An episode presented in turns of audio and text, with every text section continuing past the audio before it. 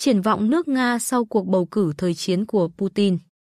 Nguồn Andrei Kolesnikov, Foreign Affairs, ngày 1 tháng 12 năm 2023. Biên dịch Nguyễn Thị Kim Phụ. Bản quyền thuộc về dự án nghiên cứu quốc tế. Cuộc bầu cử ở Nga sẽ xác thực chế độ chuyên chế và định hình xung đột vĩnh viễn với phương Tây. Nếu có Putin thì có nước Nga, nếu không có Putin thì không có nước Nga, chủ tịch đương nhiệm của Duma quốc gia, đồng thời là phụ tá trung thành của Putin, Vyacheslav Volodin, đã phát biểu như vậy vào năm 2014. Volodin khi đó đang nói về một chế độ chuyên chế lý tưởng, một chế độ mà trong đó đất nước được đánh đồng với người cai trị và ngược lại. Vào thời điểm Volodin nói những lời đó, Điện Kremlin đang đắm chìm trong hân hoan vì đã sáp nhập thành công Crimea. Nhờ cái gọi là đa số ủng hộ Putin, chính phủ đã có thể đẩy nhanh quá trình chuyển đổi sang một chế độ chuyên chế như vậy với sự tán thành rộng rãi của công chúng. Tuy nhiên, Volodin đã đi trước thời đại một chút. Phải đến cuộc cải cách hiến pháp năm 2020, theo đó thiết lập lại giới hạn nhiệm kỳ của Tổng thống Nga và củng cố chế độ độc tài lâu dài của Putin, thì công thức của Volodin mới được luật hóa trong các thể chế của đất nước. Và phải đến năm 2022, khi chiến dịch đặc biệt ở Ukraine bắt đầu, ý nghĩa của câu chuyện tuyên truyền Putin chính là nước Nga mới trở nên rõ ràng. Như Điện Kremlin muốn thể hiện, cuộc chiến của Putin là cuộc chiến của nước Nga, và rộng hơn là cuộc chiến liên quan đến tất cả người dân Nga. Một khái niệm không chỉ được tận dụng bởi các nhà tuyên truyền của chế độ Putin, mà còn được nhiều quan chức phương Tây sẵn sàng chấp nhận. Nhưng tất nhiên, bức tranh thực tế phức tạp hơn rất nhiều. Giờ đây, đa số ủng hộ Putin đã được coi là điều hiển nhiên và chẳng còn ai buồn nói về nó nữa. Thay vào đó lại xuất hiện đa số ủng hộ chiến tranh, một phần bằng cách phớt lờ nó và tiếp tục cuộc sống như thường ngày. Đối với nhóm thiểu số chống Putin, Điện Kremlin đã thay đổi thái độ, chuyển từ thói quen coi thường bất kỳ ai dám phản đối Tổng thống sang một chính sách đàn áp và tố cáo tích cực. Các nhân vật đối lập và xã hội dân sự đã bị làm mất uy tín, bị lưu đày và bị thanh trừng một cách có hệ thống. Tuy nhiên, Putin vẫn cần các cuộc bầu cử để mang lại tính chính danh cho sự cai trị vĩnh cửu của ông, cũng như cho cuộc chiến không hồi kết của ông. Vì thế, vào tháng 3 năm 2024 tới, ông sẽ ra tranh cử Tổng thống lần thứ 5 kể từ năm 2000. Và nhờ cải cách hiến pháp năm 2020, đây sẽ không phải là lần tranh cử cuối cùng. Theo hiến pháp đã sửa đổi, Putin có thể tranh cử thêm hai lần nữa, vào năm 2024 và 2030, nghĩa là ông có thể cầm quyền cho đến năm 2036, năm ông 83 tuổi. Rõ ràng Putin đã sẵn sàng tận dụng tối đa cơ hội đó, chí ít là trong cuộc bỏ phiếu sắp tới. Nhưng lần này, giữa bối cảnh chiến tranh, đã xuất hiện những quy luật mới và cả Putin lẫn công chúng Nga đều hiểu rõ chúng. Nhóm đa số thụ động ở Nga sẽ tiếp tục ủng hộ chính phủ, đổi lại, phần lớn trong số họ sẽ không phải tới các chiến hào. Và kết quả cuộc bầu cử, hay nói đúng hơn là sự tán thành của công chúng đối với các chiến dịch của Putin, sẽ cho thấy rằng người dân vẫn đang thuận theo các quy luật này. Lá phiếu này đã trở thành tiền, người Nga nghĩ rằng họ có thể dùng chúng để mua được sự bình yên tương đối cho bản thân, dù không có gì đảm bảo rằng Putin sẽ giữ đúng cam kết của ông. Cứ tiếp tục đồng ý. Vì hoàn toàn không có lựa chọn nào thay thế Putin, nên một số người ủng hộ ông, ví dụ như nhà lãnh đạo Ramzan Kadyrov, đã đề xuất hủy bỏ cuộc bầu cử năm 2024. Hủy bỏ vòng bỏ phiếu vì lý do đất nước đang có chiến tranh và còn vì nền chính trị Nga đã hoàn toàn loại bỏ các đối thủ cạnh tranh. Làm vậy chẳng phải sẽ dễ hơn sao, hoặc tại sao không đưa Putin lên chức lãnh đạo tối cao, lãnh tụ quốc gia hay sa hoàng, rồi bầu người khác làm tổng thống lấy lệ. Vấn đề là Putin thực sự cần bầu cử, chí ít là trên lý thuyết. Ngoài việc nâng cao tính chính danh cho ông, các cuộc bầu cử còn là một cách để chứng tỏ, thông qua tỷ lệ phiếu bầu áp đảo, rằng phe đối lập vẫn chỉ là một thiểu số nhỏ bé và không thể đi ngược lại ý chí của người dân Nga. Hơn nữa, bằng cách bỏ phiếu cho Putin vào năm 2024, người Nga sẽ hợp pháp hóa cuộc chiến của ông. Ngay cả khi giai đoạn tích cực của cuộc chiến này qua đi, nó vẫn cần phải tiếp tục tồn tại trong cuộc đối đầu thường trực với phương Tây và trở thành lý do căn bản cho sự đàn áp và kiểm duyệt không ngừng ở trong nước. Do đó, thay vì là một cuộc bầu cử, cuộc bỏ phiếu tháng 3 tới nên được xem như một kiểu ca ngợi dành cho người lãnh đạo, bởi chúng chỉ đơn giản là bỏ phiếu đồng ý cho lựa chọn duy nhất hiện có. Về mặt kỹ thuật, đây là một hình thức hợp pháp để thể hiện tính dân chủ, như được ghi trong hiến pháp, cũng như trong lịch sử nước Nga. Bộ sách giáo khoa mới dành cho chương trình phổ thông và đại học đã nhắc đến các truyền thống chính trị của người Nga như hội nghị quần chúng. Dưới thời Cộng hòa Novgorod, trong đó các quyết định được đưa ra dựa trên tiếng hò hét, tán thành hoặc tung hô của đám đông. Nói cách khác, với việc không có bất kỳ sự cạnh tranh chính trị nào, chế độ có thể nhận được những lời tán dương mới mà chẳng có gì để mất. Putin chắc chắn sẽ nhận số phiếu bầu cao chót vót. Một số người sẽ bỏ phiếu cho ông vì nhận thức sai về nghĩa vụ công dân, số khác là do bị ép phải làm vậy tại nơi làm việc, đó là tình trạng hoang tưởng chung ở nước Nga ngày nay. Đến mức đôi khi nhân viên phải chụp ảnh phiếu bầu của họ rồi gửi cho sếp, trước khi có thể quay trở lại cuộc sống riêng tư của mình. Phiếu bầu cũng có thể bị làm giả bằng nhiều cách, bao gồm cả với sự trợ giúp của hệ thống bỏ phiếu điện tử.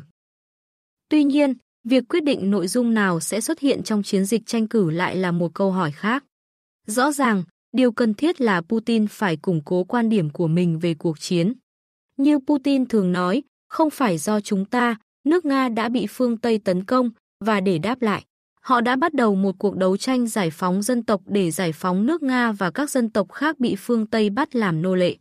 Và vì người dân Nga tin rằng họ đang sống trong một pháo đài bị bao vây, họ cần hỗ trợ hết mình cho vị chỉ huy của mình, để đẩy lùi cả kẻ thù ngoại xâm, lẫn những kẻ phản bội và đặc vụ nước ngoài đang lẩn trốn bên trong đất nước. Cho đến nay, logic này đã đạt được trạng thái của một tiên đề luôn đúng. Cùng với nó là một loạt các lập luận, Nga đang đấu tranh cho một thế giới đa cực công bằng hơn, Nga là một nền văn minh, nhà nước đặc biệt, được dùng để biện minh cho chiến tranh, tại sao nó không thể kết thúc và tại sao sự cai trị của Putin cũng không thể kết thúc. Nhưng yếu tố mới nào có thể được đưa vào chiến dịch tranh cử hiện tại, ngoại trừ một tuyên bố trừu tượng về hòa bình và chiến thắng. Câu chuyện kinh tế Trên lý thuyết, công chúng Nga không quan tâm đến bầu cử. Trong suy nghĩ của hầu hết mọi người, đơn giản là không có lựa chọn nào để thay thế Putin, ngay cả khi họ cho rằng ông không thực sự là lãnh đạo giỏi. Khi người Nga nói đến Putin, họ muốn nói đến chức tổng thống và ngược lại. Giống như một vị vua thời Trung Cổ, Putin có hai hiện thân, một thể chất, một tinh thần. Putin là cái chúng ta tập thể của người Nga, và việc bỏ phiếu cho ông sau mỗi vài năm đã trở thành một nghi thức giống như việc chào cờ hay hát quốc ca mỗi sáng thứ hai ở các trường trung học trên khắp nước Nga. Nhưng chiến tranh đã bổ sung thêm một chiều hướng mới cho nghi thức này. Trong chiến dịch đặc biệt, một thỏa thuận bất thành văn đã được thiết lập giữa nhân dân và nhà lãnh đạo. Điểm mấu chốt của mối quan hệ đặc biệt này là chừng nào nhà nước chưa lôi kéo hầu hết người dân vào trận chiến, người dân Nga sẽ không nghi ngờ quyền lực của Putin. Lệnh động viên một phần vào mùa thu năm 2022 đặt ra câu hỏi về lời hứa của nhà nước, nhưng từ đó đến nay, chính quyền đã giải quyết được phần lớn vấn đề. Về cơ bản, họ đã ngừng động viên người Nga về mặt tâm lý bằng cách duy trì và thực thi một trạng thái bình thường mới. Putin hầu như chỉ tập trung vào các vấn đề trong nước, như giải quyết các rắc rối kinh tế và phát triển trí tuệ nhân tạo, tổ chức các cuộc gặp gỡ với các nhà khoa học và người trẻ tài năng. Kết quả là, trong năm thứ hai của cuộc chiến, tâm trạng chung của người dân Nga đã tốt hơn nhiều, ngay cả khi có tin đồn rằng một lệnh động viên quân sự khác có thể xảy ra sau cuộc bầu cử. Nhưng một đám mây đen đã kéo đến bao phủ Điện Kremlin, dưới hình thức bất bình công khai từ gia đình của những người đàn ông bị điều động vào tháng 10 năm 2022. Những gia đình này không đòi tiền, mà muốn đưa con trai và chồng của họ về nhà. Họ đã cảm nhận được sự bất công, khi những gã tội phạm và những tên giết người, những kẻ được đưa ra khỏi tù để chiến đấu trên chiến trường, và chỉ phải phục vụ trong quân đội 6 tháng trước khi có thể trở về quê nhà như những anh hùng, trong khi con trai của họ lại không được hưởng lợi ích như vậy.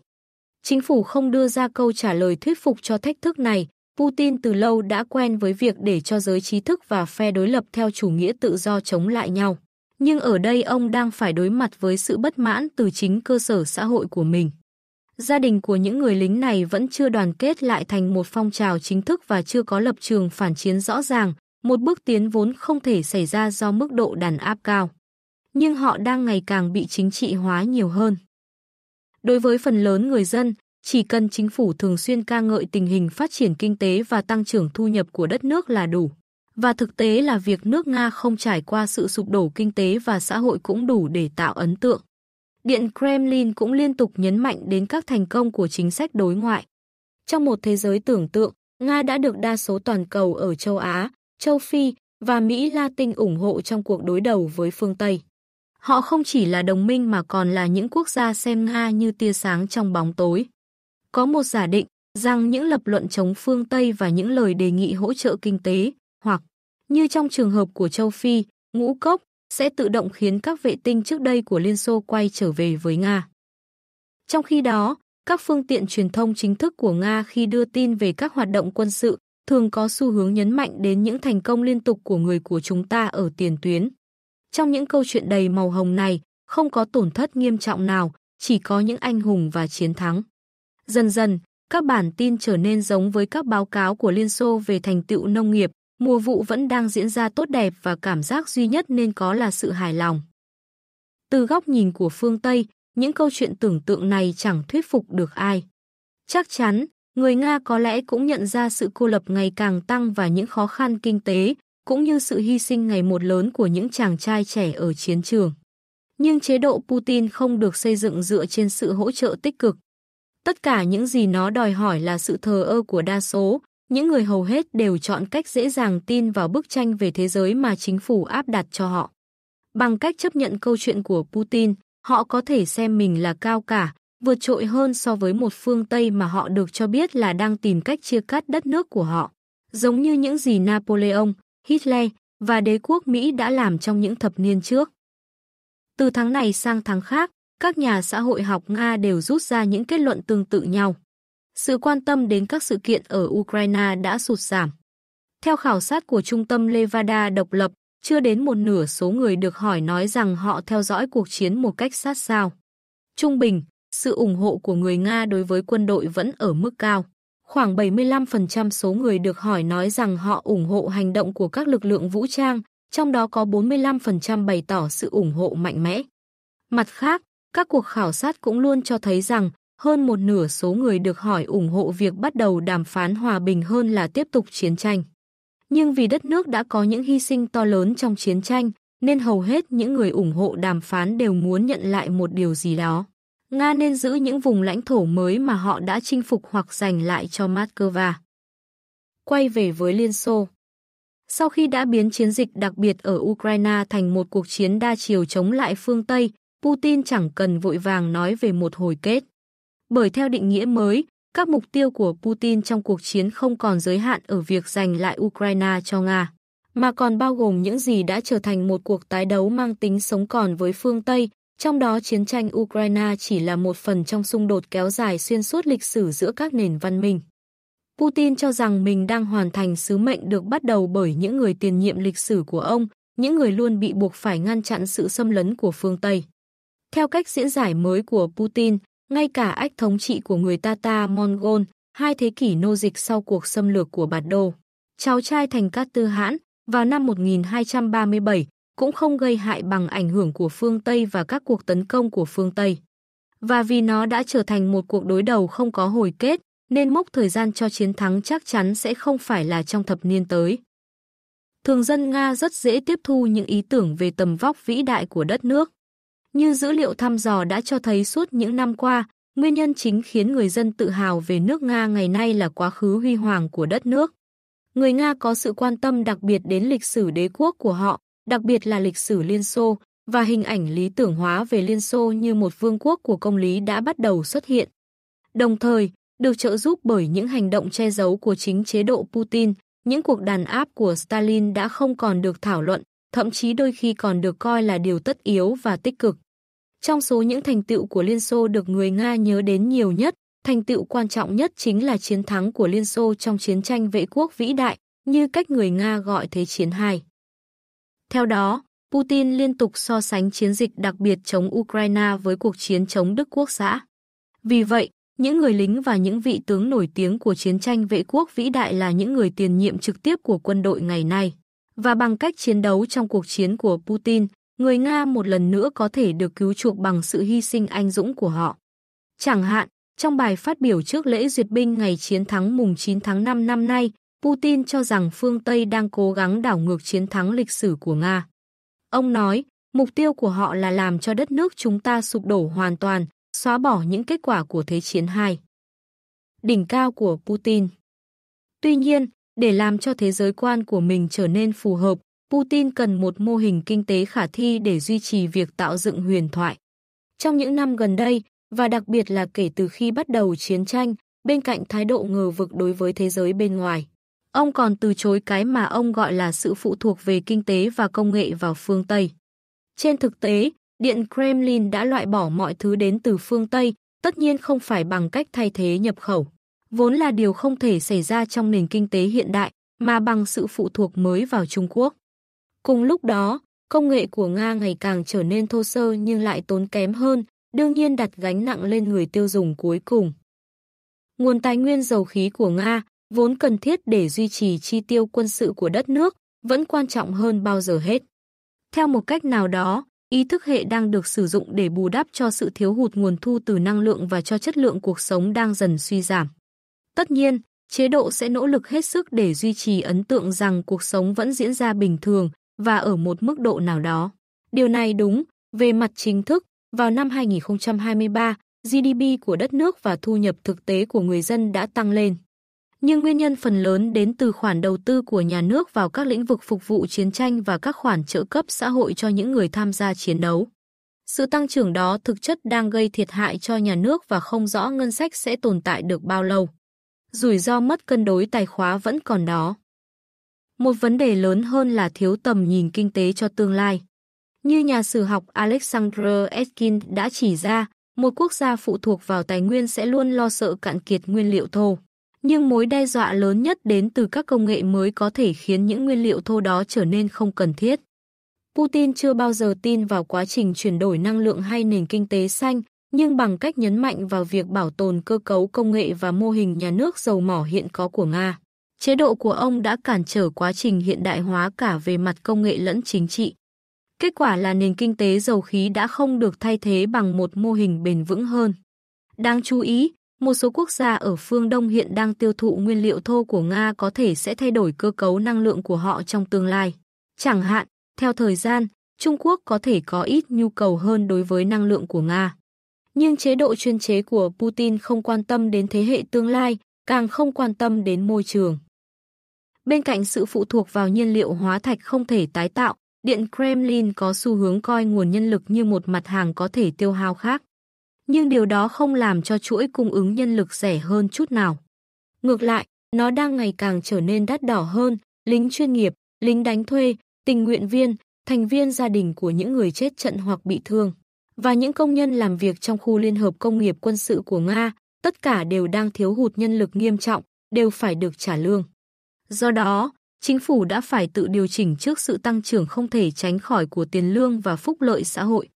Thu nhập của người dân tăng lên không phải vì sự phát triển kinh tế hay những tiến bộ về chất lượng của lực lượng lao động, mà đơn giản là để chính phủ có thể duy trì tinh thần thù địch và thúc đẩy việc tiếp tục sản xuất vũ khí sát thương. Hiện nay, ngân sách nhà nước vẫn cân đối, nhưng kỷ luật ngân sách thường xuyên gặp nguy hiểm vì những ưu tiên của nhà nước. Bằng cách chi tiêu nhiều hơn cho quốc phòng và an ninh, Nga sẽ có ít nguồn lực hơn cho người dân, cũng như cho sức khỏe và sự phát triển của họ. Trong mô hình kinh tế của Putin, chi tiêu nhiều hơn cho cái chết có nghĩa là chi tiêu ít hơn cho sự sống.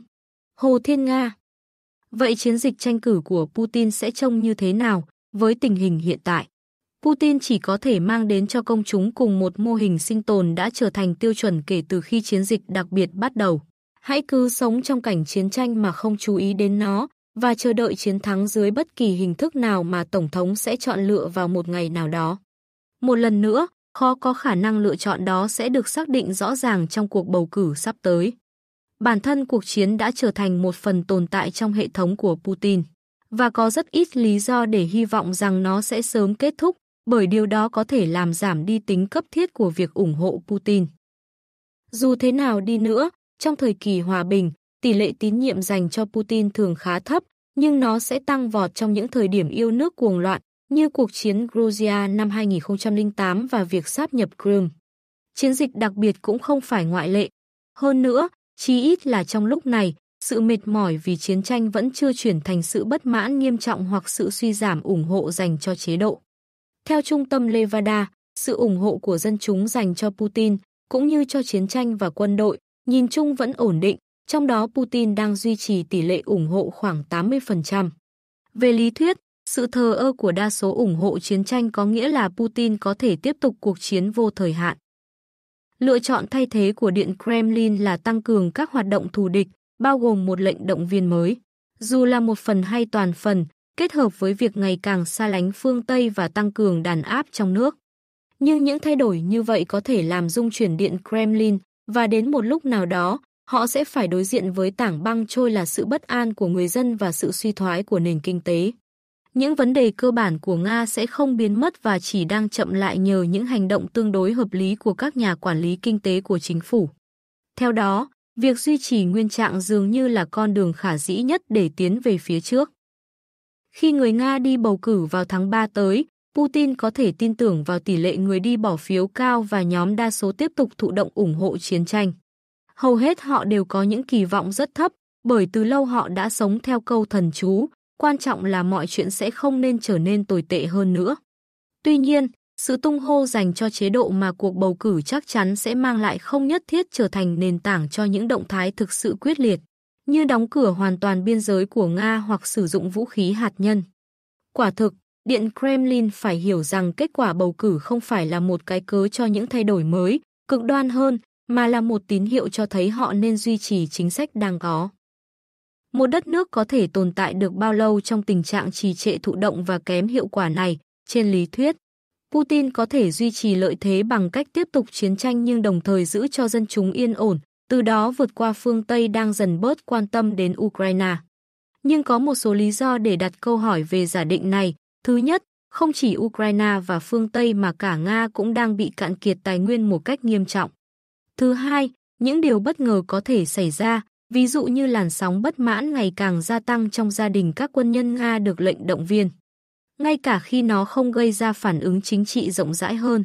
Hiện tượng này đã cho thấy những con thiên Nga đen với kích cỡ khác nhau có thể xuất hiện từ những nơi không ngờ tới, vào những thời điểm không ngờ tới. Nhưng đâu là làn danh đỏ cho thấy tài nguyên có thể cạn kiệt đến mức nào và sự kiên nhẫn của các nhóm dân cư khác nhau có thể bị thử thách đến mức nào, mà không gây ra sụp đổ, những làn danh này liệu có tồn tại ở Nga hay không? Cho đến nay, ngoại trừ một vài ngoại lệ nhỏ, mọi thứ đều chỉ ra một thực tế là không phải vậy. Hơn nữa, cho dù chế độ có thắt chặt kiểm soát đến mức nào, việc thay đổi lãnh đạo không phải là ưu tiên hàng đầu của công chúng Nga. Ngược lại, các cuộc thăm dò và phỏng vấn nhóm tiết lộ rằng nhiều người Nga lo sợ sự thay đổi ở cấp cao nhất. Tuy nhiên, người Nga vẫn chưa sẵn sàng chết vì Putin. Trong năm 2018 và 2020, xếp hạng của Putin đã giảm do quyết định tăng tuổi nghỉ hưu không được lòng dân. Và sau đó là do ảnh hưởng của đại dịch, có thể cơ sở hỗ trợ của ông sẽ lại bị ảnh hưởng trong những tháng tới. Trong tâm trạng của cả công chúng và giới tinh hoa, đang có một kỳ vọng dù vô hình nhưng rõ ràng về những sự kiện như vậy. Tuy nhiên, đối với hầu hết mọi người, mong muốn của họ rất đơn giản.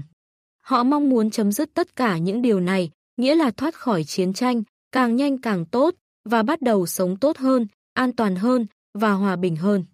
Nhưng điều này sẽ khó có thể xảy ra nếu không có sự thay đổi chế độ.